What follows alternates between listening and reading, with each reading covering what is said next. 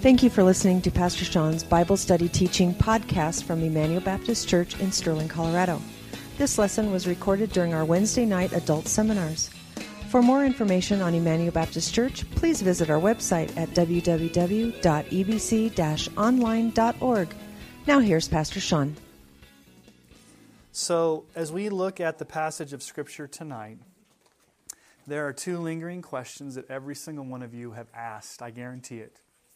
You've either asked these two questions or you will ask these questions, but these are questions that are universal to all human beings on planet Earth. Here's question number one Why do I suffer from time to time? Why am I experiencing trials and tribulations? Why do I have to go through hard times? Anybody ever ask that question? Why? Okay, that the first question is the why question. Why am I going through it? Second question is okay, if I'm going through it, how? How do I handle suffering? How do I get through these difficult times? How do I survive the, the times of suffering? So, two big questions. Why? Sometimes we may never know why we suffer. So that's a big question we often ask. The other big question we ask is okay, if I am going through suffering, how do I get through it? The book of Ecclesiastes tonight will address both of these. You may not like this answer. Hopefully, you'll like this answer. But either way, suffering is something that all of us deal with from time to time and from varying degrees uh, of others. And so um, Solomon answers these questions, but before we even get into the text, let's just ask the why question from a big picture point of view. So before we look at the book of Ecclesiastes, I want us to go back to the very beginning of the Bible, and let's go to Genesis chapter 3, because this is where it all started. What happens in Genesis chapter 1? God makes everything. What happens in Genesis chapter 2? God makes Adam and Eve. It's just what happens in chapter 3?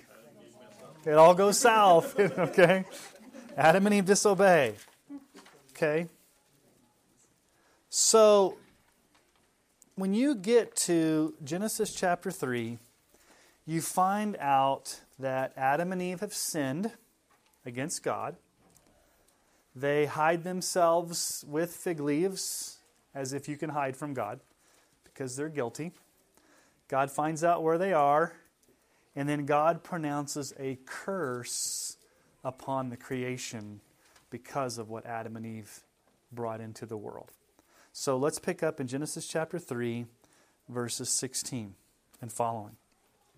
To the woman, he said, I will surely multiply your pain in childbearing and you shall bring forth children in pain. Your desire shall be for your husband, and he shall rule over you. And to Adam he said, Because you've listened to the voice of your wife and eaten of the tree of which I commanded you, you shall not eat of it. Cursed is the ground because of you.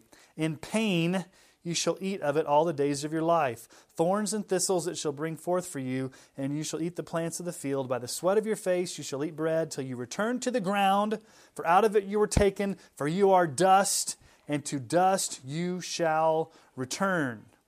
The man called his wife's name Eve because she was the mother of all living.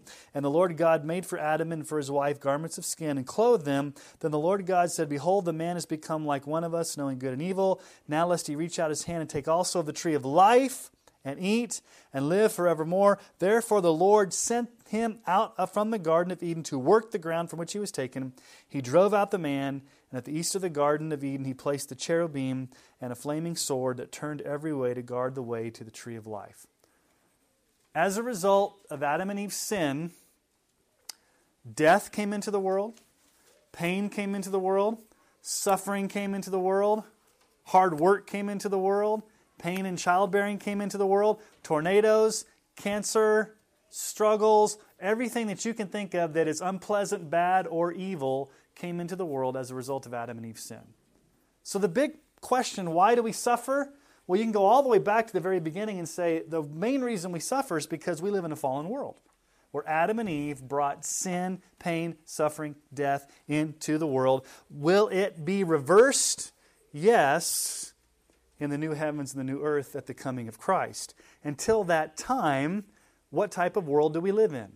A world of pain, sorrow, struggle, and eventually death. So we're stuck with this. You can't escape suffering. It doesn't mean that you're always going to suffer. It doesn't mean you may suffer as much as somebody else, but by being a product of living on this earth, in some way or another, you are going to suffer. And what's the one thing every single one of us is going to experience? What's the 100% statistic every single one of us is going to experience? Death. We're all going to die one day. Okay? Because of Adam and Eve's sin. So sometimes we suffer because of, we'll just call it the fall. The fall of Adam and Eve, sin brought into the world. Now, in the Old Testament, oftentimes they would suffer because of disobedience. So let's look and see the history of Israel for a moment. Turn to Exodus chapter 32.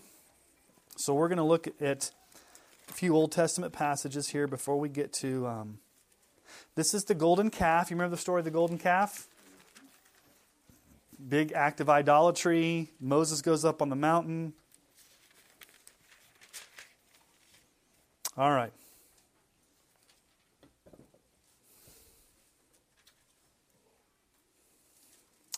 So let's see. Let's start in verse 25. When Moses, this is Exodus chapter 32, let's start in verse 25. When Moses saw that the people had broken loose, for Aaron had let them break loose to the derision of their enemies, then Moses stood in the gate of the camp and said, Who's on the Lord's side? Come to me. And all the sons of Levi gathered around him, and he said to them, Thus says the Lord God of Israel, Put your sword on your side, each of you, and go to and fro from gate to gate throughout the camp, and each of you shall kill his brother and his companion and his neighbor and the sons of Levi did according to the word of Moses, and that day about 3,000 men of the people fell. And Moses said, Today you've been ordained for the service of the Lord, each one of you at the cost of his son and of his brother, so that he might bestow a blessing upon you to this day. The next day Moses said to the people, You've sinned a great sin. And now I will go up to the Lord, perhaps I can make atonement for your sin. So Moses returned to the Lord and said, Alas, this people has sinned a great sin. They've made for themselves gods of gold, but now if you will forgive their sin, but if not, please blot me out of your book that you have written. But the Lord said to Moses, Whoever sinned against me, I will blot out of my book. But now go, lead the people to the place about which I have spoken to you. Behold, my angel shall go before you. Nevertheless, in the day when I visit, I will visit their sin upon them. Then the Lord sent a plague on the people because they made the calf, the one that Aaron made. This is a graphic scene of pastors going out with swords and killing people in the camp because they had sinned. And God sent a plague. So this was direct suffering because of what?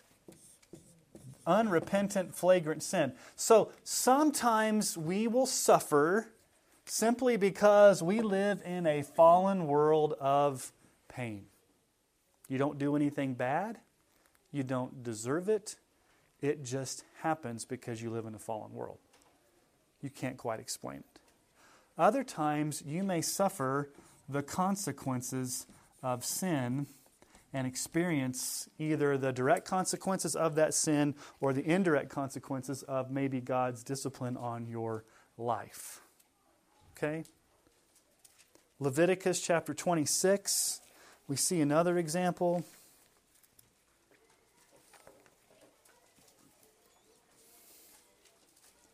I'm not going to read all of this, but in this passage of Scripture, God gives blessings for obedience, punishment for disobedience. Verse 14 If you will not listen to me and, and will not do all these commandments, if you spurn my statutes, and if your soul abhors my rules, so that you will not do all my commandments but break my covenant, then I will do this to you. I will visit you with panic, with wasting disease, and fever that consume the eyes and make the heart ache, and you shall sow your seed in vain, for your enemies shall eat it. I will set my face against you, and you shall be struck down before your enemies. And on and on and on. So God will punish them for their sin. We can go on to Judges chapter 3. Real quickly, I'm just kind of showing you reasons why we suffer. just kind of give you. Um,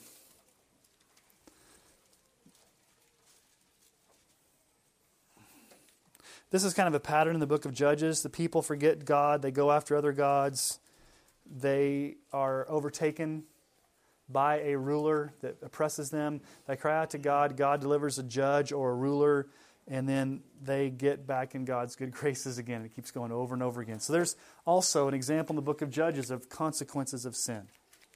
Um, Isaiah 40, verses 1 and 2. Let's just look at that real quick.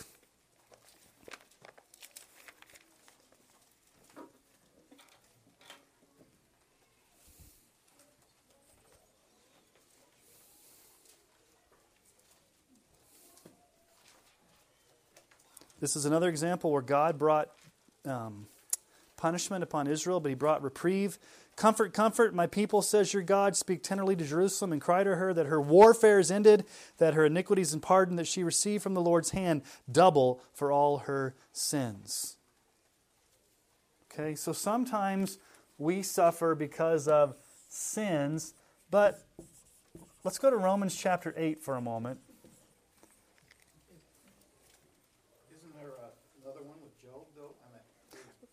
Yeah, we're going to get to Job here in just a moment. So hold that thought. Job asks a different question. Job asks the question, why do the righteous suffer? Because he didn't do anything wrong. There were no consequences of sin in his life that he was being punished for. And so that was even harder for him to understand. So let's go to chapter Romans chapter 8. And let's look at um, verse 20. Romans chapter 8, verse 20. For the creation was subjected to futility, not willingly, but because of him who subjected it, in hope that the creation itself will be set free from its bondage to corruption and obtain the freedom of the glory of the children of God. For we know that the whole creation has been groaning together in the pains of childbirth and till now, and not only the creation, but we ourselves who have the first fruits of the Spirit groan inwardly as we await eagerly for the adoption of sons, the redemption of our bodies. So Paul says the creation itself is in bondage to decay. So we live in a decaying, sinful, fallen world of sin, pain, and suffering. We cannot escape it. So here's the fundamental question During times of suffering, we often fail to fully trust God. Do we have more handouts? Or we? Some of you, do you guys want handouts? You guys good? Okay. I'm seeing people writing notes, and you don't need to write notes because it's all here for you. all right. Well, there's a bunch more back there. So that's the question we've got to ask tonight when you go through times of suffering, do you fully trust God? How do you go through times of suffering? So let's go to the book of Ecclesiastes and let's read together what Solomon encourages us with. And again, I said some of you may not like his answer, but if you have a problem, take it up with him, not me. Ecclesiastes chapter 6, verse 10. Yeah, we got extras up here. Who else needs papers? Is that it? Okay. You guys get extras. Okay. So, let's read this. And if you remember last week, it was all about the vanity of um, wealth and materialism and money. Today's lesson or tonight's lesson is all about suffering, hardship, adversity. How do you handle it? So let's pick up in Ecclesiastes chapter 6, verse 10, and go into chapter 7, verse 14. This is one unit of thought in the original Hebrew text, okay? Whatever has come to be has already been named, and it is known what man is, and that he's not able to dispute with one stronger than he. The more words, the more vanity, and what is the advantage to man? For who knows what is good for man while he lives a few days of his vain life, which he passes like a shadow. For who can tell man what will be after him under the sun? A good name is better than precious ointment, and the day of death than the day of birth. It is better to go to the house of mourning than to go to the house of feasting. For this is the end of all mankind, and the living will lay it to heart. Sorrow is better than laughter, for by sadness of face the heart is made glad. The heart of the wise is in the house of mourning, but the heart of fools is in the house of mirth. It is better for a man to hear the rebuke of the wise than to hear the song of fools. For as the crackling of thorns under a pot, so is the laughter of the fools. This is also vanity. Surely oppression drives the wise into madness, and a bribe corrupts the heart. Better is the end of a thing than its beginning, and the patient in spirit is better than the proud in spirit. Be not quick in your spirit to become angry, for anger lodges in the heart of fools. Say not, Why were the former days better than these? For it is not from wisdom that you ask them this. Wisdom is good with an inheritance and advantage to those who see the sun, for the protection of wisdom is like the protection of money, and the advantage of knowledge is that wisdom preserves the life of him who has it. Consider the work of God. Who can make straight what he has made crooked? In that day of prosperity, be joyful. In the day of adversity, consider God has made the one as well as the other, so that man may not find out anything that will be after. Okay? So here's the main point of this teaching tonight. In times of suffering, we should trust in the sovereignty of God by looking for the good in the midst of the bad.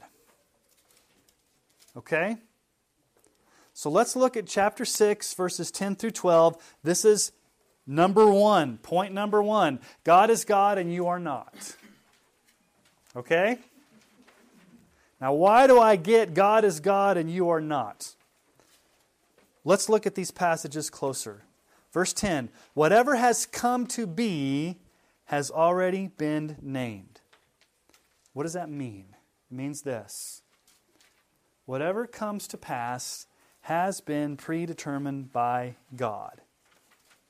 Whatever has come to be has already been named. Now, we don't quite understand what it means to be named, but do you remember back in Genesis?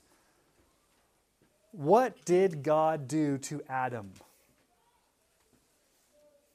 Did Adam create God or did God create Adam? And what did God call Adam? Adam. Adam. Okay? it's not a trick question. So, when you name somebody, you're in charge, right? In Genesis 2 7, the Lord God formed the man of dust from the ground and breathed into his nostrils the breath of life, and man became a living creature. From the very beginning of time, who's in charge? God or man? God. We are totally dependent upon God for even our breath, our life. We are the clay, not the potter.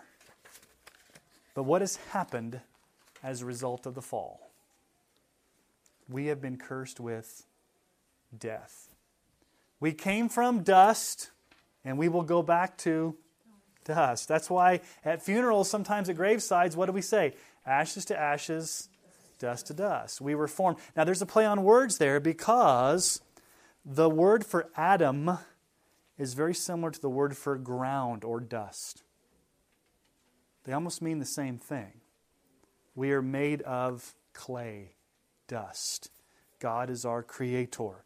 He's the potter, we're the clay. We're totally dependent upon him. And so Genesis 3:19 by the sweat of your face you shall eat bread till you return to the ground, for out of it you were taken, for you are dust, and to the dust you shall return. Adam did what with the animals? He named the animals, which shows that he had authority over the animals. God named Adam, shows he has authority. So when it says here, whatever has come to be has already been named, what that's saying is God has already planned out what you're going to go through. Psalm 103:14 For he knows our frame, he remembers that we are dust.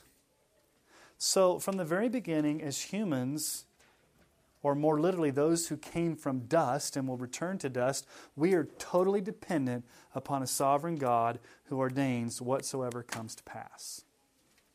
Let me just give you something from the Second London Baptist Confession, which is a famous Baptist confession God hath decreed in himself from all eternity by the most wise and holy counsel of his will, freely and unchangeably all things whatsoever comes to pass. Yet as so thereby is God neither the author of sin, nor hath fellowship with any therein. This is from 1689, by the way. That's why the words are. Nor is violence offered to the will of the creature, nor yet is the liberty of contingency of second causes taken away, but rather established, in which appears his wisdom, disposing all things of power and faithfulness and accomplishing his decree. Now, what is he trying to say there? Everything that happens to you is not an accident, it's from the hand of a sovereign God who's either ordaining it or allowing it to happen in your life for a purpose. So that's why sometimes we don't like the why. Why is this happening to me? I have no idea. But God is sovereign over it. Okay? Go back to Ecclesiastes chapter 3 for a moment because we've already seen this. He's already taught us this back in Ecclesiastes chapter 3. Look at verse 1. To everything turn, turn, turn. There is a season. Ecclesiastes chapter 3, verse 1. For everything there is a season and a time for every matter under heaven a time to be born, a time to die. All these things that we talked about that encompass the life of a person, God has sovereignty over that. And then you look at verse 14 of chapter 3. I perceive that whatever God does endures forever. Nothing can be added to it, nothing taken away from it. God has done it so that people fear Him. God has ordained everything in your life. Now, we'll see that in just a moment. But he's setting the stage saying everything that has come to be has already been named, and it is known what man is. What is man? Dust. And look at the second half of verse 10. He is not able to dispute with one stronger than him. Who's the one stronger than man? So here's point B. We are foolish to argue with God we should not dispute with one stronger than us. Let's talk about Job. What happened to Job? Got everything taken away from him. Everything. Except for his body. I mean, he was even, you know, he didn't die, but he got afflicted with sores. We looked at this last week. Everything was taken away from him. And his wife says, Curse God and die in dust and ashes. And Job's sitting there with sores all over him, in ashes, with everything lost. His friends come up and say, You're suffering because something happened. You must have done something wrong. Retribution theology. You've done something wrong. God is punishing you. And over and over again, Job keeps saying, I've not done anything wrong. I've not done anything wrong. Why is this happening to me? Why is this happening to me? And finally, at the very end, God comes and says, What? Does God ever give Job the answer as to why he's suffering? What does Job hear from God? God simply says, Were you there when I created the earth? Were you there when I did all these things? Are you going to talk back to me? Are you going to try to tell me how to run the universe? Are you going to try to tell me how to order your life? Brace yourself like a man, Job, because I'm showing up. That's basically what God says. And then here's Job's answer in Job 42 1 through 6. Job answered the Lord. This is the very end of the book. I know that you can do all things and that no purpose of yours can be thwarted. I can't stop what you've set out to do. No, no, no plan of yours can be stopped. Who is this that hides counsel without knowledge? Therefore, I have uttered what I did not understand, things too wonderful to me which I did not know. Hear, and I will speak. I will question you and make it known to me. I had heard of you by the hearing of the ear, but now my eyes see you. Therefore I despise myself and repent in dust and ashes.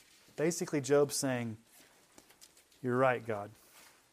You're God. I'm not. You're sovereign. I'm not. I have no right to question why you're allowing these things to happen to me. Is God obligated to ever give us an answer as to why we're suffering? Does God sometimes give us answers? Yes. Does sometimes God not? Yes. Isaiah 45 9. Woe to him who strives with him who formed him, a pot among earthen pots. Does the clay say to him who forms it, What are you making? Or your work has no handles? Or that famous line from Romans 9:20. But who are you, O man, to answer back to God? Well, what does molded say to its molder? Why have you made me like this? So God ordains or allows whatever happens in your life for a purpose. And it's foolish to argue with him about why he's doing it. He may be doing it for reasons you don't know, or he may reveal those reasons for you, but he's God, you're not. And so this leads to the second or the third thing to see under this, and that is we must humbly accept whatever God ordains for us to experience. Can you stop it? No. So you humbly accept what God has ordained. So here's question number one that Solomon asks. We see this in verse 12. Who knows what is good for man while he lives the few days of his vain life, which he passes like a shadow? Question number one what is, What's good? What is it good for me to experience when my life is like a vapor in a fallen world? What does God ha- what what does God have in store for me in this fallen world? Because I'm here one moment and I'm gone the next. I'm like a vapor. Psalm 144 4 Man is like a breath, his days are like a passing shadow. Question number one What's good, God? And then, second question is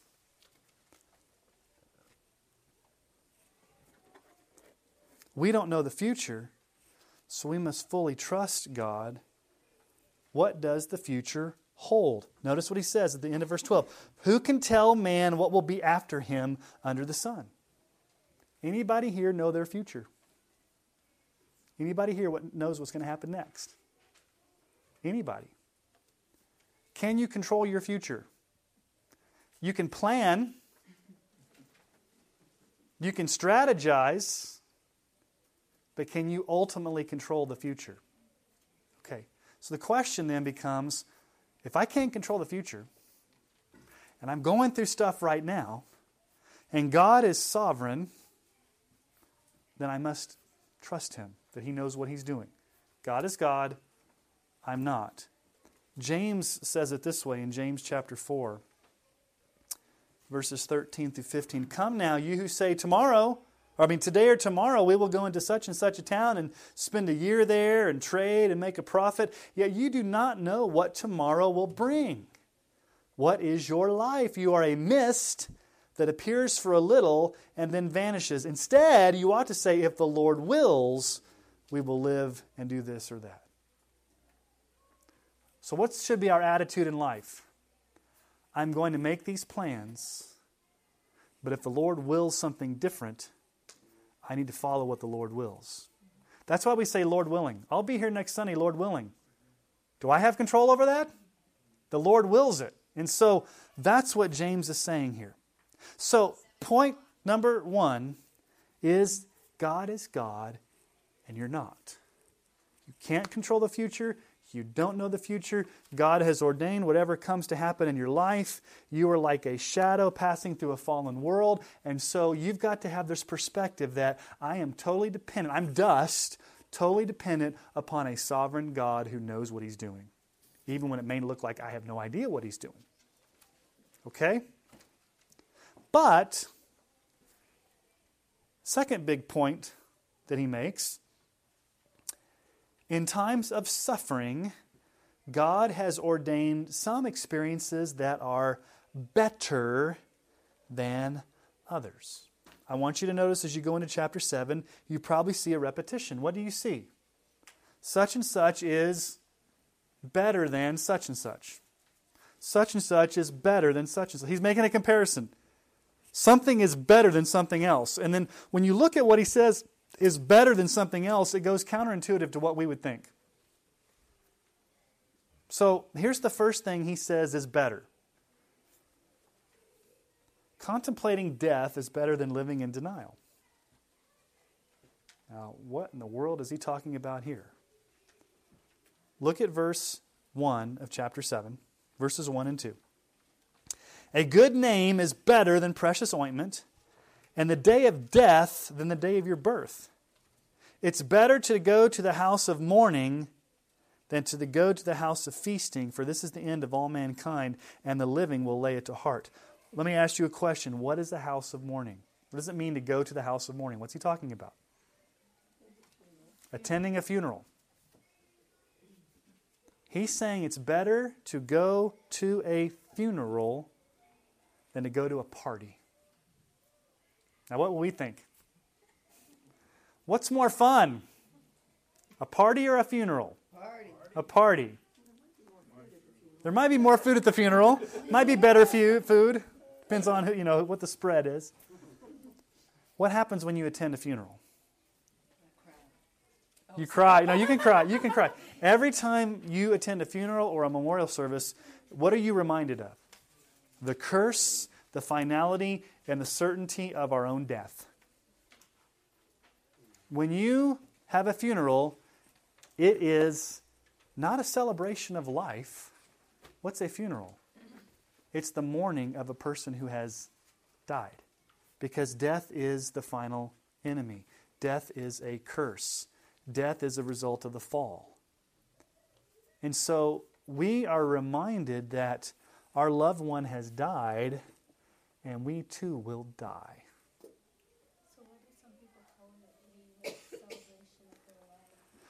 A lot of people call it a celebration of life because they don't want to deal with the fact that there's a death. I'm not saying it's wrong to have a celebration of life. Don't, don't hear me when I say it's wrong. But in our culture, people are afraid to deal with death. And so they'd rather celebrate the person's life, which is nothing wrong with that. But what's the purpose of a funeral? Do we ever realize that the reason that we're the reason we're here is because death is an enemy? Death has been introduced into the world as a curse. Death is our final enemy. It's not the way it was supposed to be. Death is something that we all deal with, and we are reminded when we see a casket or we go to a graveside that that's going to happen to me one day. Because what does he say there? The living will lay it to heart. What does it mean to lay it to heart? Those who are still alive at the funeral are going to think, I better, I better think about some things here. I better be sobered here because life is short. I don't know what the future holds. I'm going to die too. And so this gets me to think about how I live my life. The psalmist puts it this way in Psalm chapter 90, verse 12 So teach us to number our days that we may get a heart of wisdom. Sometimes it's better to think about death than to live in denial. How do people live in denial of death? What do you see in our culture? There's nothing I'm not saying anything against cosmetic surgery, but cosmetic surgery is a way to what? Defy death. I don't want to get old. I don't want to get saggy. I don't want to I, I want to be the way I was when I was 20 and I'm 80. And so I've got to get I've got to look I, I'm an 80 year old, but I look like a 20 year old. And so we try to prolong life because we don't want to deal with death but we're all going to die one day. So the question is not how do I prolong death, it's how do I live a life that glorifies God until the day He ordains for me to die. Bob, I think you were going to say something. Or there's yeah, I, I, I would just kind of backtrack what you said on some earlier sessions that, you know, the idea of Christian versus non Christian. and somebody who dies as a Christian is going to heaven. hmm And so it could be a very good celebration Yes. and good to have party. And I've heard two people say, you know, uh, heaven is a place where people go. They wouldn't want to come back to earth even Right. if they could because it's so great up Right, there. right. Right. And and you know, and the idea of the Christian Yeah.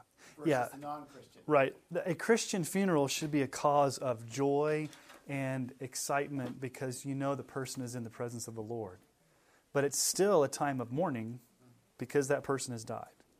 So at a funeral, you are reminding people that death is the final enemy, but it's not it's not the final end. There is a final resurrection.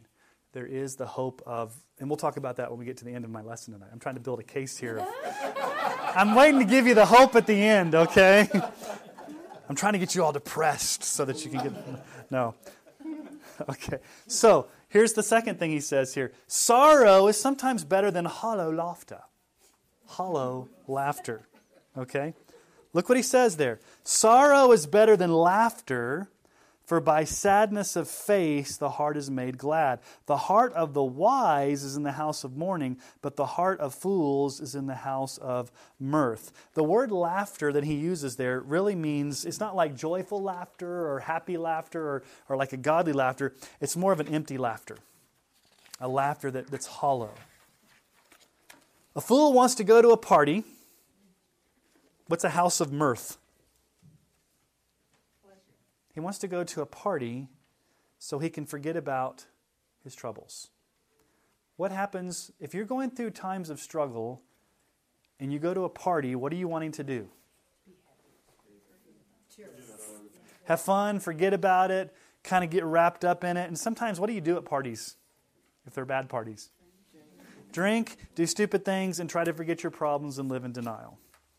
And you may tell jokes and you may be there and you may feel like you've been pumped up for a little bit, but are you truly getting godly encouragement or is it just kind of a quick fix to make you feel better in the moment? That's what he's saying here. Is sometimes all you do when you go to these parties and you have hollow laughter, it's just like a it's like a temporary band-aid to deal with suffering. It may help you feel good for a while, but does it really bring true lasting joy. And so he's saying there, sorrow is better than laughter.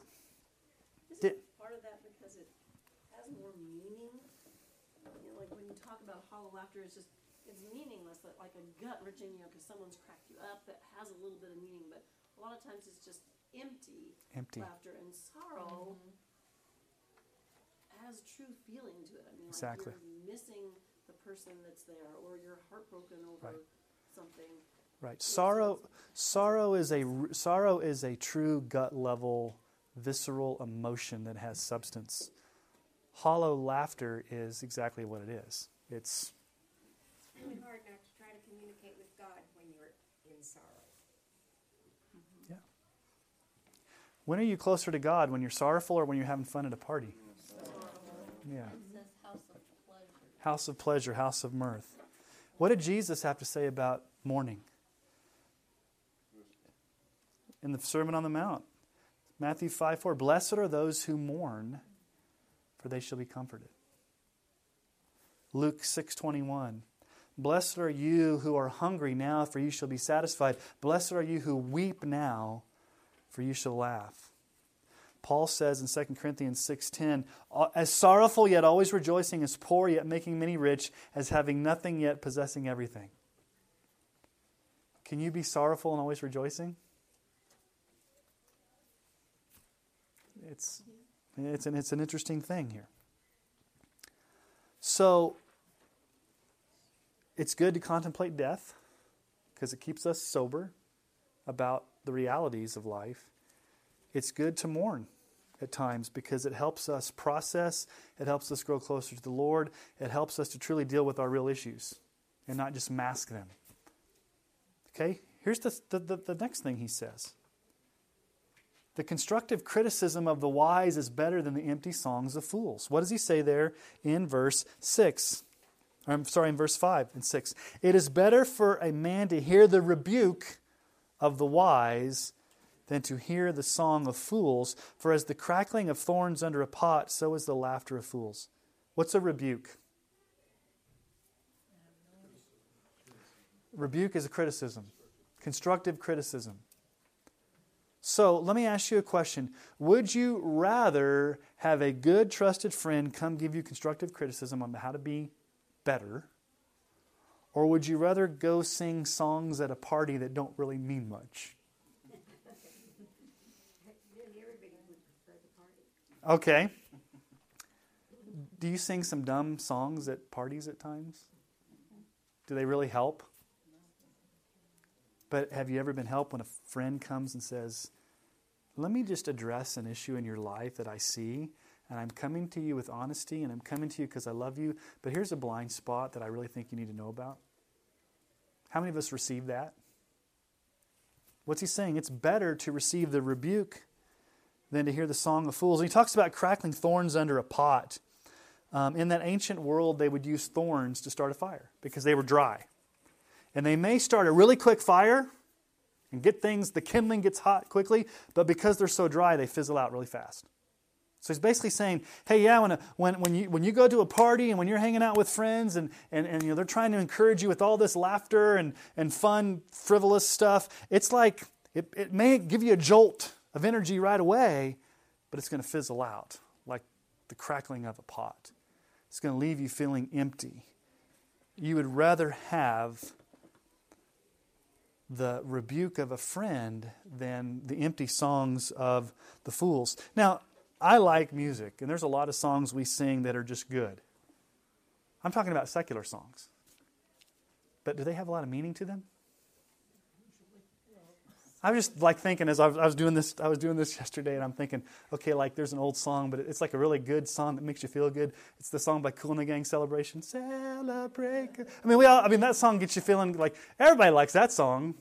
It makes you feel good. We're going to celebrate. We're going to have a party tonight. I mean, we're going to get uh, celebration. We, we like to say, oh, you're laughing. Look at you. You're all laughing. Some of you are back there dancing. But when you walk away, you're like, what does that song really mean? Does that really, I mean, yeah, we had a fun time with the song, but is there any substance to that song? Does it bring lasting encouragement? Maybe help you feel good in the moment. Would you rather like listen to Kool and the Gang all day long celebration, or would you rather have a trusted friend come in your life, get in your face, and say, "Here's where I think you need help.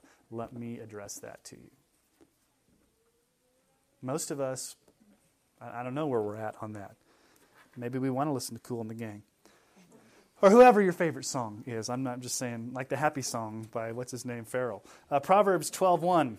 Whoever, I'm not saying anything against that song. I'm just saying there's songs that we sing that make you feel happy, but there's not a lot of substance to. It. Proverbs 12:1. Whoever loves discipline loves knowledge, but he who hates reproof is stupid. What's reproof? Correction constructive criticism. If you don't ever want to receive any type of criticism, if you don't want anybody to ever tell you that what you're doing is wrong or sinful, the Bible says you're stupid. Okay, I didn't say it, the Bible said it. Okay. Proverbs 13:1 A wise son hears his father's instructions, but a scoffer does not listen to rebuke. And then we've got Proverbs 17:10 A rebuke goes deeper into a man of understanding than a hundred blows into a fool body blow, body blow, body blow. Dumb, you know. A, a good rebuke goes deeper. Some of you guys are back there laughing because you remember the old video game. All right.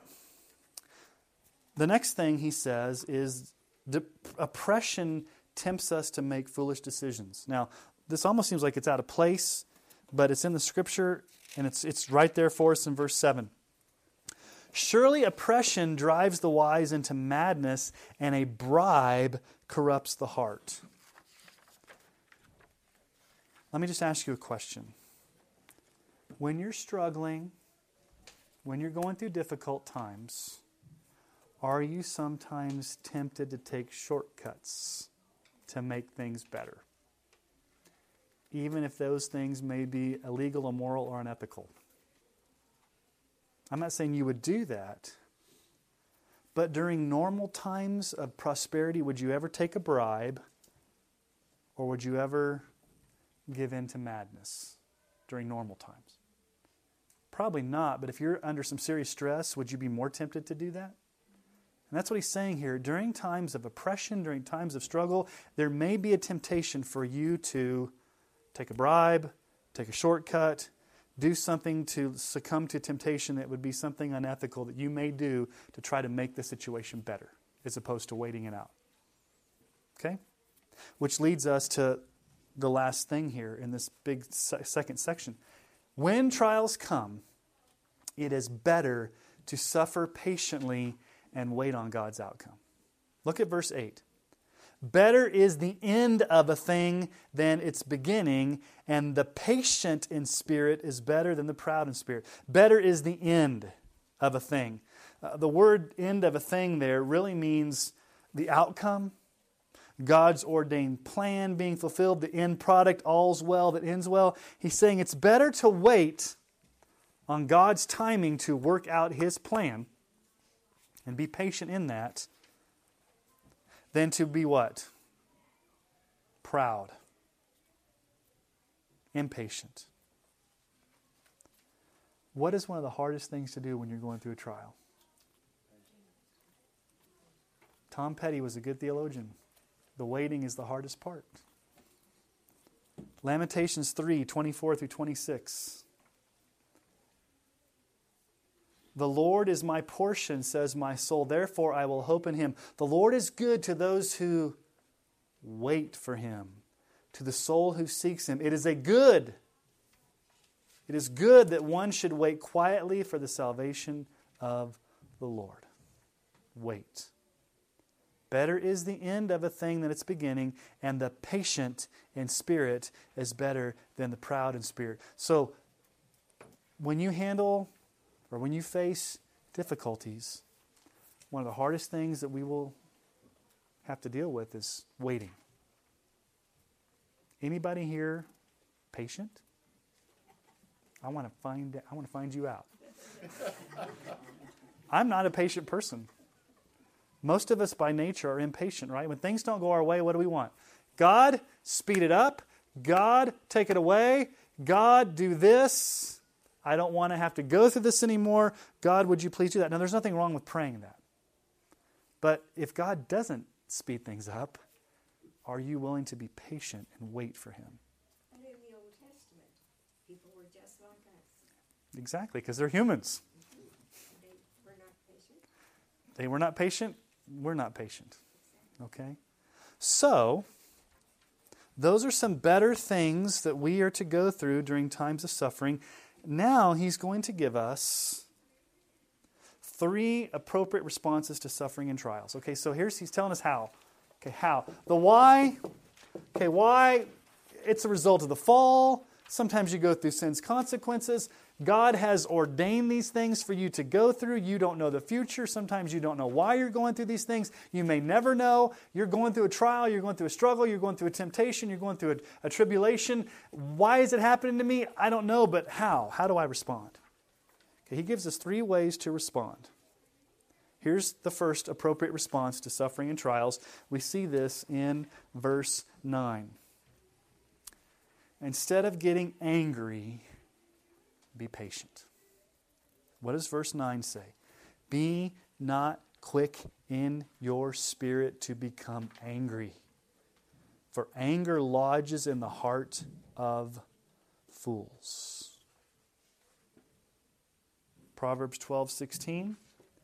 The vexation of a fool is known at once, but the prudent ignores an insult. Matthew 5 22, Jesus in the Sermon on the Mount says, But I say to you that everyone who's angry with his brother will be liable to judgment. Whoever insults his brother will be liable to the council. And whoever says, You fool, will be liable to the hell of fire. Now, James almost quotes this in James 1 19. Know this, my beloved brothers, let every person be quick to hear, slow to speak, slow to anger. Are you tempted when you go through trials to get angry? And what does anger oftentimes lead to? Sometimes anger leads to you explosively expressing it. That's what he says there. Anger lodges in the heart of a fool. But what does it mean for anger, anger to lodge in the heart? Sometimes you nurse that anger. Sometimes you let that anger turn into bitterness. And what happens when you get a root of bitterness? It goes deep in you and you get angry, you get irritable, you get impatient, and you're not a very fun person to live with.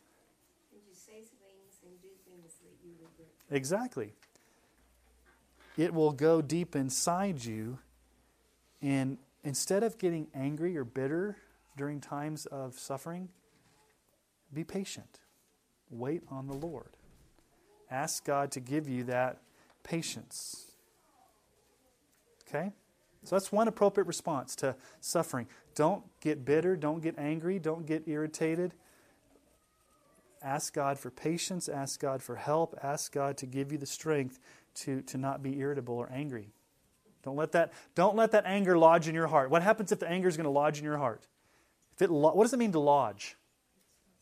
Get stuck. Like if something gets lodged in your throat, I got you know, I got something lodged in my throat. Lodge means what? To make a home. When you go to a lodge, what do you do? You go hang out for a few days. we went to the lodge, the travel lodge. Don't let anger make a home in your heart because if it does, it will turn to bitterness. Okay, so that's appropriate response number one. Don't get angry, be patient. Here's response number two don't complain about the present by trying to go back to the past. What does he say there in verse 10? Say not, don't say, Why were the former days better than these? For it is not from wisdom that you ask this. What are you tempted to do when you're going through trials? Let's go back to the good old days. Let's go back to when things were better. If I could just go back, God, just you know, take this away and let me go back. Give me a do over. Let, let, let, let, let me go back in the past. Is that ever going to happen? Are you ever going to go back? But how often do you live in the past? A lot of times when you face trials, you want to go back to the past. I'm not saying don't remember the past. I'm not saying that there's not memories. It's just physically, can you ever go back to that place? So you're in the present and you've got a future. What's the two things you got to be focusing on? What you're going through right now and how you're going to handle it moving forward. You can't go back. Yes, Dodie. Okay, that you don't want to go, yeah. But you know, there's security in the past, and so a lot of people want to go back to the past for some reason. Maybe it was even bad, but at least it's something they know, and it gives them security. Um, so don't complain about the past. I mean, don't complain about the present by trying to go back to the past. Okay, number C, or letter C. Wisdom in times of suffering is a great advantage to give you hope in times of trials. Wisdom is of great advantage to give you hope. Now, let's see what he says here in verses 11 and 12.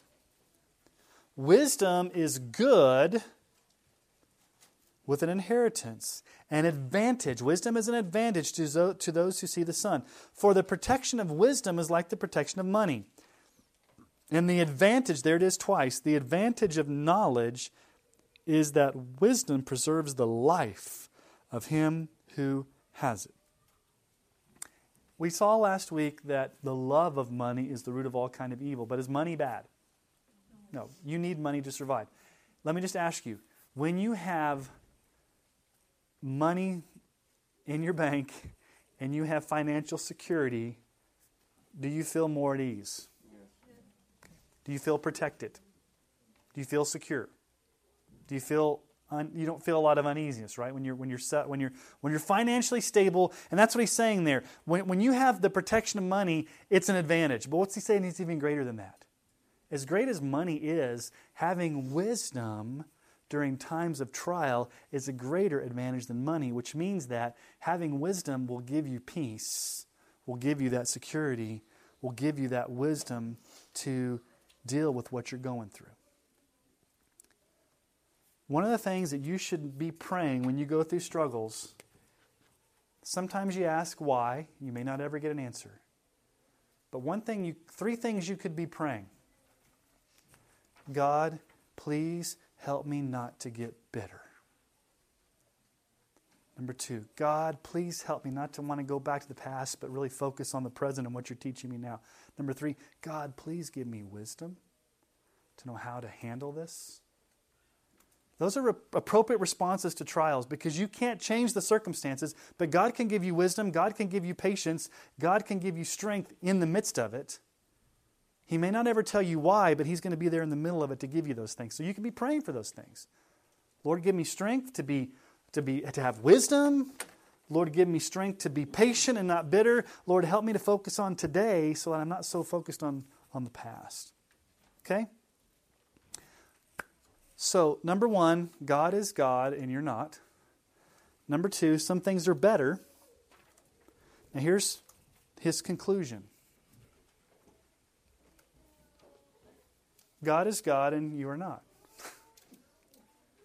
he repeats the conclusion with the same thing he started out with. Look at verses 13 and 14. Consider the work of God. Now, this is a command now. Consider the word. What does it mean to consider? Think about, process, examine, look at. Look at what? The work of God. Who can make straight what he has made crooked? Now, what's this all about? Here's what it means Consider God's sovereign hand in ordaining your struggles. Now, I need to explain to you what it means there when it says, Who can make straight what he has made crooked? When you think of crooked, what do you automatically think of? Bent. Bent. He's not talking about evil. The word crooked here does not mean that God has made something evil. It means God has ordained suffering. And so the question he's asking here is who can make who can change, who can make straight what God has made crooked? Who can change what God has determined for you to go through in times of suffering? And what's the answer to that rhetorical question?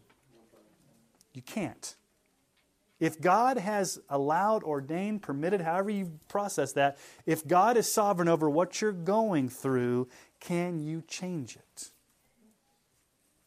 No. Can you change how you respond to it? Yes. You can't change what God is ordaining for you to happen. You have control to change how you're going to respond to it. In other words,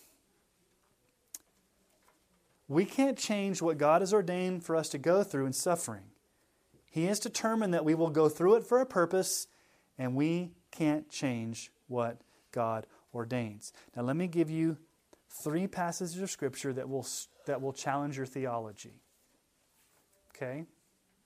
But they're in the Bible and they're pertinent to this question. Isaiah 45 7. This is God speaking. I form light and create darkness. I make well being and create calamity. I am the Lord who does all these things. Now, do you see the, do you see the comparison there? Look at the verse. What does light represent? You've got two words there. You've got light and you've got dark. And then you've got well being and you've got what? Calamity. So, what's, what are those really meaning? What, what is light and well being? What could we say these are? These are times of, let's just say, these are times of prosperity or blessing. These are the good times, okay? Good times, bad times. Okay, so darkness, calamity, these are what? Times of suffering bad times. Question Does God create or form only your good times, or does He do your bad times too? What does that verse say? God's doing this, He does them both. What do we like to think? When I'm going through really, really good times, that God's in control, God's in control. I'm going to praise God. He's awesome. He's given me blessing. When you go through bad times, what are you tempted to think? Do you see this as God ordaining you for you to go through that too? I told you you're going to struggle with this theology. But you got these verses we got to deal with. God does both of these. God is going to bring about times of suffering for you and times of prosperity for you. When things are going really well, it's easy to believe that God loves me. Right. And when things are down, I think, God, why do you hate me? Okay, that's what Job thought. Does God's love for you change depending upon your circumstances? Okay, that's a good thing to remember. Okay. All right, let's look at another passage of Scripture. Job, when everything was taken away from him and his wife got in his face and said, Why don't you just curse God and die? She really did. She's like, Just, just cuss God out and go die. How would you like your wife to say that to you? Why didn't she die? Yeah, I know. Why didn't God strike her? He lost everything else but his But his wife. And she comes to him and she's like, Job, you've lost everything. You're sitting there with boils on yourself. Why don't you go cuss God out and then go commit suicide? Is really what she's saying. It would be better for you just to go do that. What does Job say to her? You speak as one of the foolish women would speak.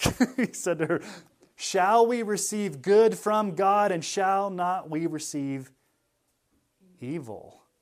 And all this, Job did not sin with his lips. What did Job perceive in his mind?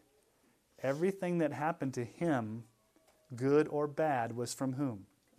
God. Now, what Job did not know at the time was that Satan was a player in that. We know it because we've read the story, but at the time, Job did not know that. So, let me just challenge your theology even deeper. Sometimes God will permit or even allow Satan to attack you for his purposes. Well, God's who even brought Job's or Satan's recognition. Yes. Like, so it is. See, Yeah, it, it, it wasn't like Satan said, Hey, I've, I've got my eye on Job over here, God. Do I have permission to go touch him? No.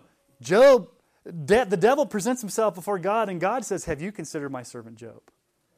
Now, so Satan is still a creature. He's not omniscient, he's not omnipresent. He can only do what God allows him to do. And sometimes God may allow Satan and his demons to do some spiritual warfare in your life for a purpose you may not know. Now, that may scare you, I think it's a compliment. okay? No, seriously, and it's because of studying Job that it's like, I mean, God was proud of Job. Yeah. And was, you know, showing him off to Satan and daring him, really. And so I feel, I guess maybe it helps me feel better during times of suffering to feel like, okay, you know, God is giving me, allowing me to go Right. through this because He knows that with His help, I can make it through it. Right. You know, Exactly. If he didn't think I could handle it, He wouldn't it He wouldn't have put you through it. I don't feel confident, but God is confident, and that's Yes. kind of cool. Well, here's the thing that, and this is the thing that, that I think that everybody struggles with. Okay, so when you go through a, let's just call it a bad time. When you go through a bad time, it can be one of three things.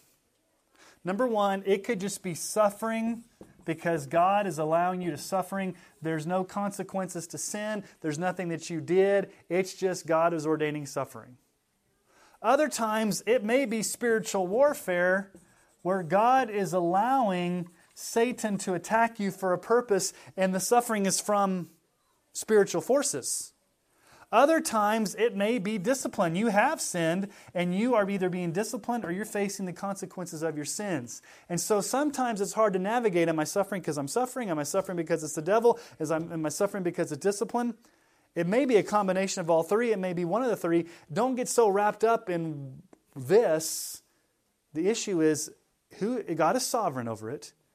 God is allowing you to go through it or ordaining that you go through it. The question is, how am I going to respond? Okay?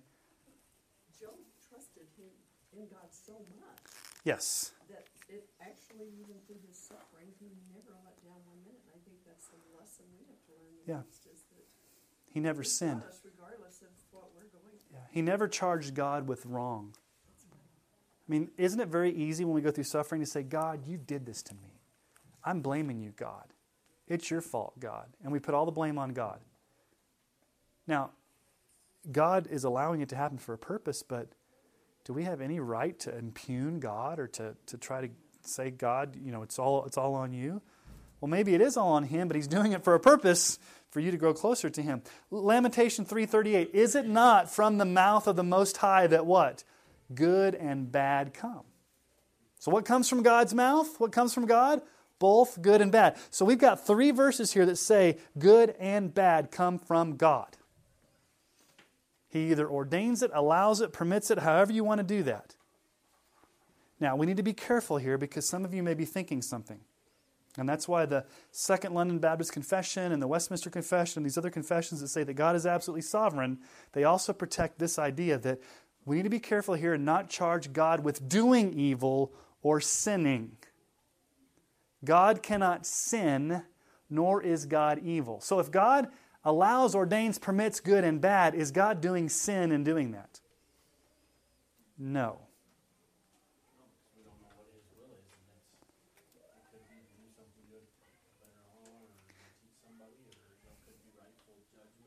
Sure, we, we don't know the whole story.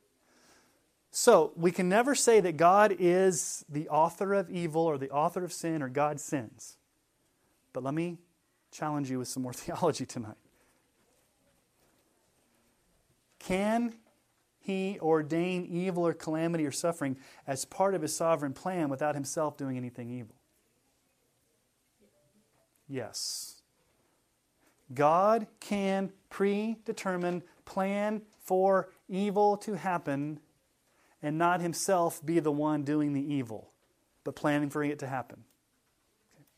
Now, I'm going to give you two examples from the Bible of where we see this one from the Old Testament, one from the New Testament, where God can't ordain evil to happen while he himself is not evil, where humans carry out God's plan. But the humans are responsible for doing what God ordained them to do, but they're still responsible, okay? All right, this may be a little bit, we're going to some deep waters here, but let me just give you two verses here. Example number one is Joseph and his brothers. What happened to Joseph? You remember Joseph? Sold into slavery by his brothers, left for dead. Let me ask you a question Did his brothers do evil? What did they do? They betrayed him, they left him for dead, they went back and lied to their dad, they sold him into slavery. Are those evils? Who is responsible for those evils?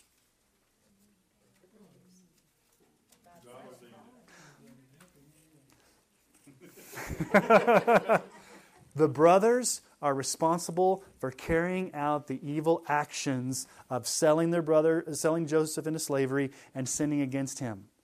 But who ordained that to happen? God. Is God evil in doing that?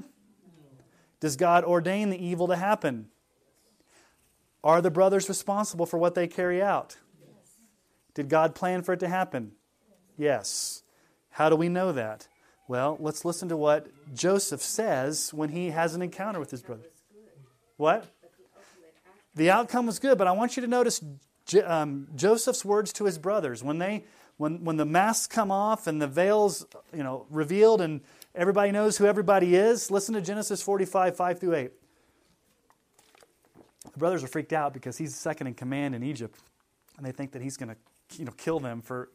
He thinks that now that they're face to face, the brothers are going to um, get what's coming to them. Remember? Joseph could have said, Man, all those years ago, you guys sold me into slavery. I'm the second in command. You're going to get what's coming to you. You're going to get punished because you left me for dead. Here's what Joseph says to his brothers Now, do not be distressed or angry with yourselves because you sold me here. You sold me here. For God sent me before you to preserve life. Well, which one is it? Who sent who? God sent Joseph, but the brothers sold him into slavery. Which is it? Both, right? The brothers acted freely in selling Joseph into slavery. God acted freely in ordaining it. God's responsible for what he's responsible for. The brothers are responsible for what they're responsible for. For the famine has been in the land these two years, and there are five years yet in which there will be neither plowing nor harvest. And God sent me before you to preserve for you a remnant on earth and to keep alive for you many survivors. So it was not you who sent me here, but God. He has made me a father to Pharaoh and lord of all his house and ruler of, over all Egypt. Who technically sent Joseph there? Technically, though. Literally, physically. The brothers. The brothers literally sold Joseph into slavery. They sent him there. What does Joseph say? It wasn't you who sent me here, God sent me here. So, who sent Joseph into slavery, God or his brothers? And the answer is yes. Both. But this is what we're talking about, about not developing bitterness. Right. over bad things that- Yeah, Joseph is a perfect example of someone that did not get bitter, that understood it was God's plan. If anybody could have been bitter, it would have been Joseph. But he understood that God was doing this. Now, did the brothers get off the hook? They're still going to be accountable. They still Joseph never says, "Hey guys, you know, let bygones be bygones. You, you know, you didn't really do anything evil." No, he says, "You sold me into slavery." But it wasn't you who sent me here, God did. So God is sovereignly working out his will to have Joseph there, but it's being carried out by the brothers who are doing evil actions to get Joseph there. Does that make sense? Okay, at the end, Genesis 50 20, Joseph reiterates this. In Genesis 50 20, as for you, you brothers, you meant evil against me.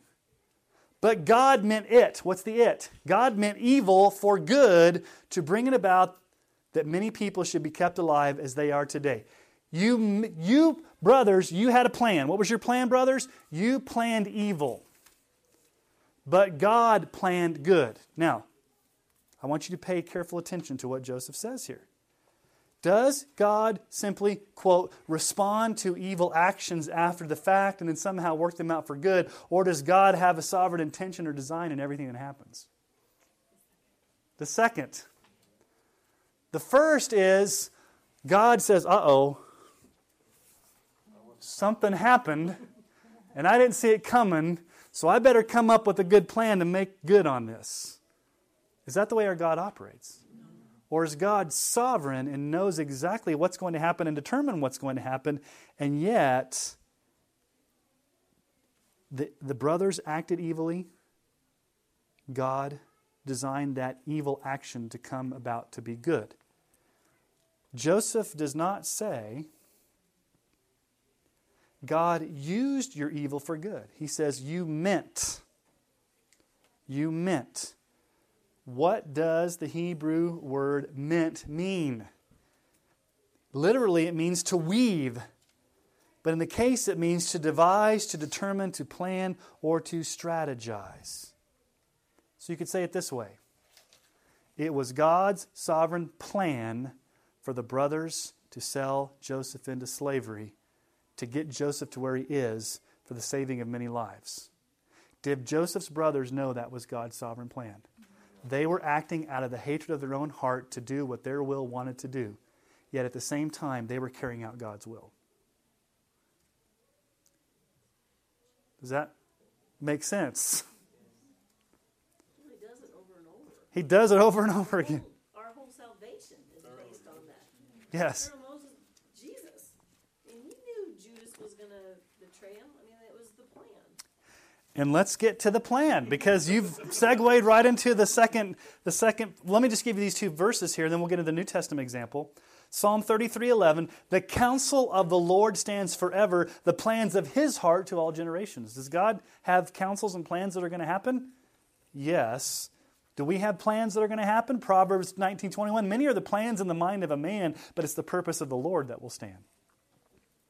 Example number 2 the cross. Let me just ask you a question. Was the cross an evil?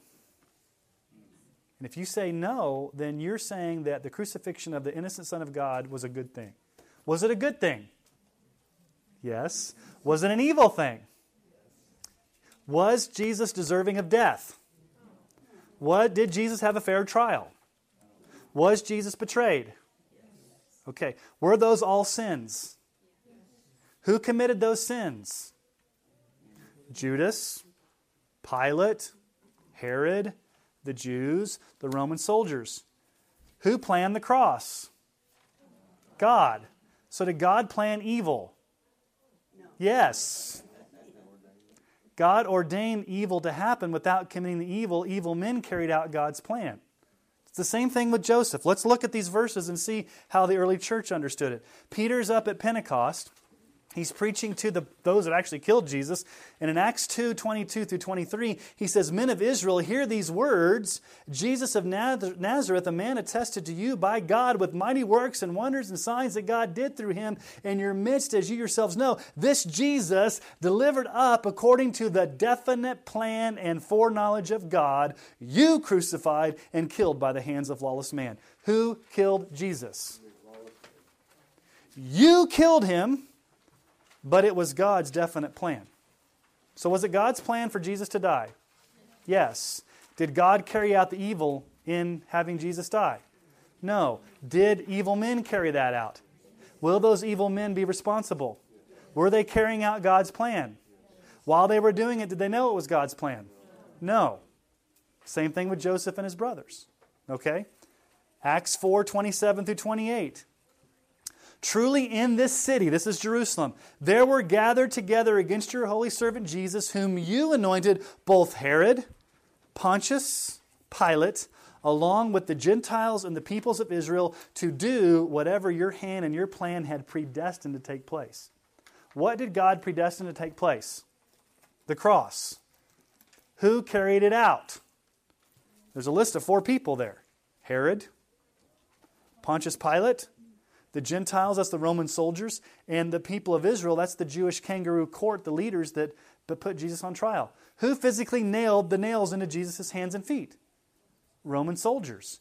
But was that the predestined plan of God? So was it God's plan for Jesus to die? Did God plan evil? Yes. Did God do the evil? No. Did evil men do the evil? Will the evil men be held accountable? Did the evil men do what God predestined to take place? Yes. Do we understand it? Yeah, okay. yes or no, depending on. Okay. So, God didn't make them do it. They acted freely according to their nature, which was sinful, and yet God acted freely to do what He wanted to do. Let me give you some Spurgeon just to get things into some perspective here, okay? We may, we may run out of, well, I think we, we won't run out of time. We'll be good. Um, let me skip the Spurgeon quote just for the sake of time. You can go back and read that, okay? Because we only have like 15 minutes left. And so Spurgeon gives a good Spurgeon quote about all that, and you can read that when you go back over your notes. So let's look at the second thing here because this is the meat. I want to get to the meat of all of this. Since God ordains both your good and bad times, be joyful in both. That's the punchline here. Look at verse 14. In the day of prosperity, be joyful. That makes sense, right? When things are going good, be joyful. And in the day of adversity, what's the day of adversity? The day of struggle? Consider this God has made the one as well as the other, so that man may not find out anything that will be after him. God has made what day? God's made the day of good, God's made the day of bad. You can't control that. What's the one thing you can control in this verse? Be joyful. Be joyful in both experiences. You can't control what God has decided for you to endure, but the one thing you can control is your response. Will you be joyful in both? It's easy to be joyful in times of prosperity, but will you be joyful in times of struggle? That's the real issue here, how this ends. 2 Timothy 3:12 Indeed all who desire to live a godly life in Christ Jesus will be persecuted. It's going to happen. You're going to be persecuted. 1 John 3:13 Do not be surprised, brothers, that the world hates you. Now let me give you three passages of scripture from the New Testament that corroborate exactly what Solomon has taught us in the Old Testament. Be joyful in all things, especially in times of trial. Do we see that repeated in the New Testament? Absolutely. Romans 5, 3 through 5. Not only that, but we rejoice in our sufferings. That sound familiar? Does it sound just like what he's saying there? We rejoice in our sufferings, knowing that suffering produces endurance, and endurance produces character, and character produces hope, and hope does not put us to shame because God's love has been poured into our hearts through the Holy Spirit who's been given to us. We've been given the Holy Spirit to live in us, to give us the strength to be able to handle the adversity and to be joyful in those times. And God is doing that to grow our character. The ultimate end is for you to be more like Jesus. That's why He's doing this, so that you will grow. James 1 2 through 4. Count it all joy, my brothers, when you meet trials of various kinds for you know that the testing of your faith produces steadfastness, and let steadfastness have its full effect, that you may be perfect and complete, lacking in nothing. And of course, 1 Peter 4 12 through 13. Beloved, do not be surprised at the fiery trial when it comes upon you to test you as though something strange were happening to you. When you go through struggles, don't be surprised it's happening to you. But what should you do? Rejoice insofar as you share Christ's sufferings, that you may also rejoice and be glad when his glory is revealed. Okay. Three verses in the New Testament tell us to rejoice in suffering. Because God wants us to rejoice. God is working um, character and endurance and hope so that we will grow into maturity. And so the appropriate response to suffering ultimately is to rejoice in that. And that goes countercultural to everything in our hearts and minds. Because we sometimes go through the refiner's fire, a fiery trial. This goes back to Malachi. In Malachi chapter 3, 1 through 3, Behold, I send my messenger, and he will prepare the way before me. And the Lord whom you seek will suddenly come to his temple, and the messenger of the covenant in whom you delight, behold, he's coming, says the Lord of hosts. But who can endure the day of his coming, and who can stand when he appears? For he is like a refiner's fire, and like fuller's soap.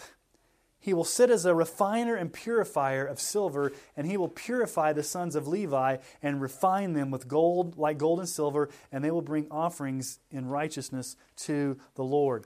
Does God refine you with fire? What's Fuller's soap? It's like a detergent.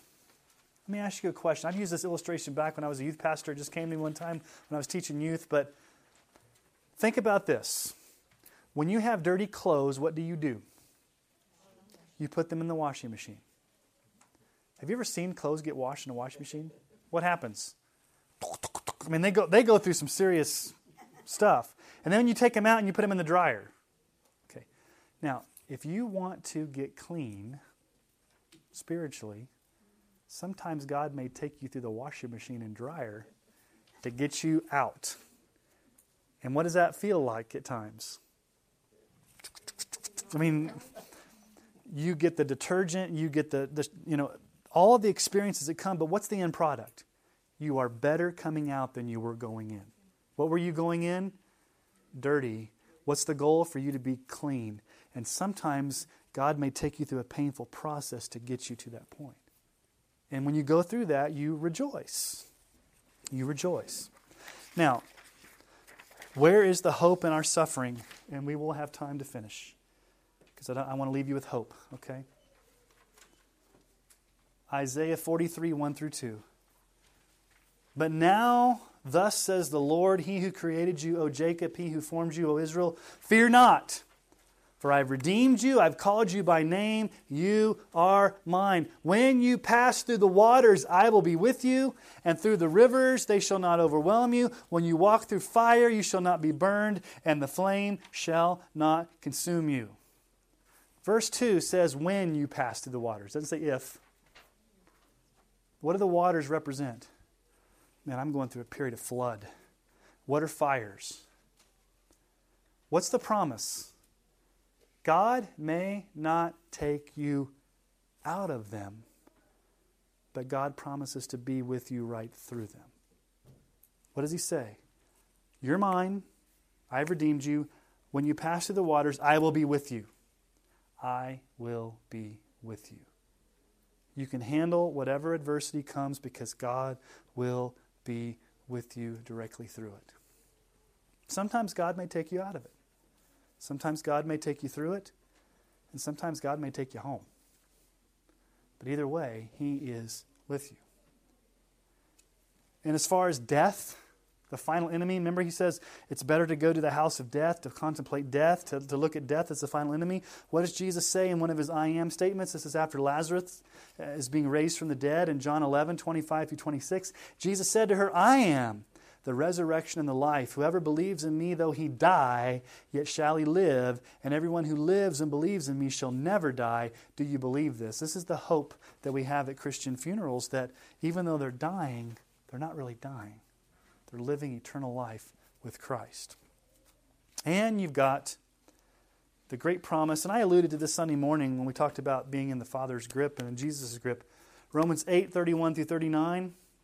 What then shall we say to these things? If God is for us, who can be against us? Rhetorical question, what's the answer? Nobody. He who did not spare his own son, but gave him up for us all, how will he not also with him graciously give us all things? Who shall bring any charge against God's elect? Answer Nobody. It is God who justifies. Who is to condemn? Nobody. Christ Jesus is the one who died. More than that, who was raised, who is at the right hand of God, who indeed is interceding for us. Who shall separate us from the love of Christ? Shall tribulation and all those things that we talked about Sunday? And basically, Paul gets down to the very end and says, Nothing will be able to separate us from the love of Christ. So, whatever trial you're going through, you are loved by Christ. Christ cannot be separated from you. You are secure in Christ. He will walk through that with you. We also have this in 2 Corinthians chapter 4, 16 through 18. We do not lose heart. Though our outer self is wasting away, our inner self is being renewed day by day. For this light, momentary affliction is preparing us for an eternal weight of glory beyond all comparison. As we look not to the things that are seen, but to the things that are unseen. For the things that are seen are transient, but the things that are unseen are eternal. Some of you may think, you know, this is not a very light momentary affliction. This is a long affliction. But in comparison to eternity, is anything that we experience here on this earth have any comparison to eternity? What Paul's saying is, whatever you're going through, it's, it's just, it, you're going to go through it. In the grand scheme of things, it may be painful, but compared to what you're going to experience in eternity, you can get through it because it's just a temporary struggle you're going through. It doesn't compare to the, the joy that awaits you in heaven where you will be able to experience the fullness of God's glory. And Revelation tells us that. Revelation 14, 12 through 13. Here's a call for the endurance of the saints. Are we going to need endurance? Yes. Those who keep the commandments of God and their faith in Jesus. And I heard a voice from heaven saying, Write this Blessed are the dead who die in the Lord from now on. Blessed indeed, says the Spirit, they may now rest from their labors, for their deeds follow them. Endure, struggle, trial. When you die, you will finally be resting.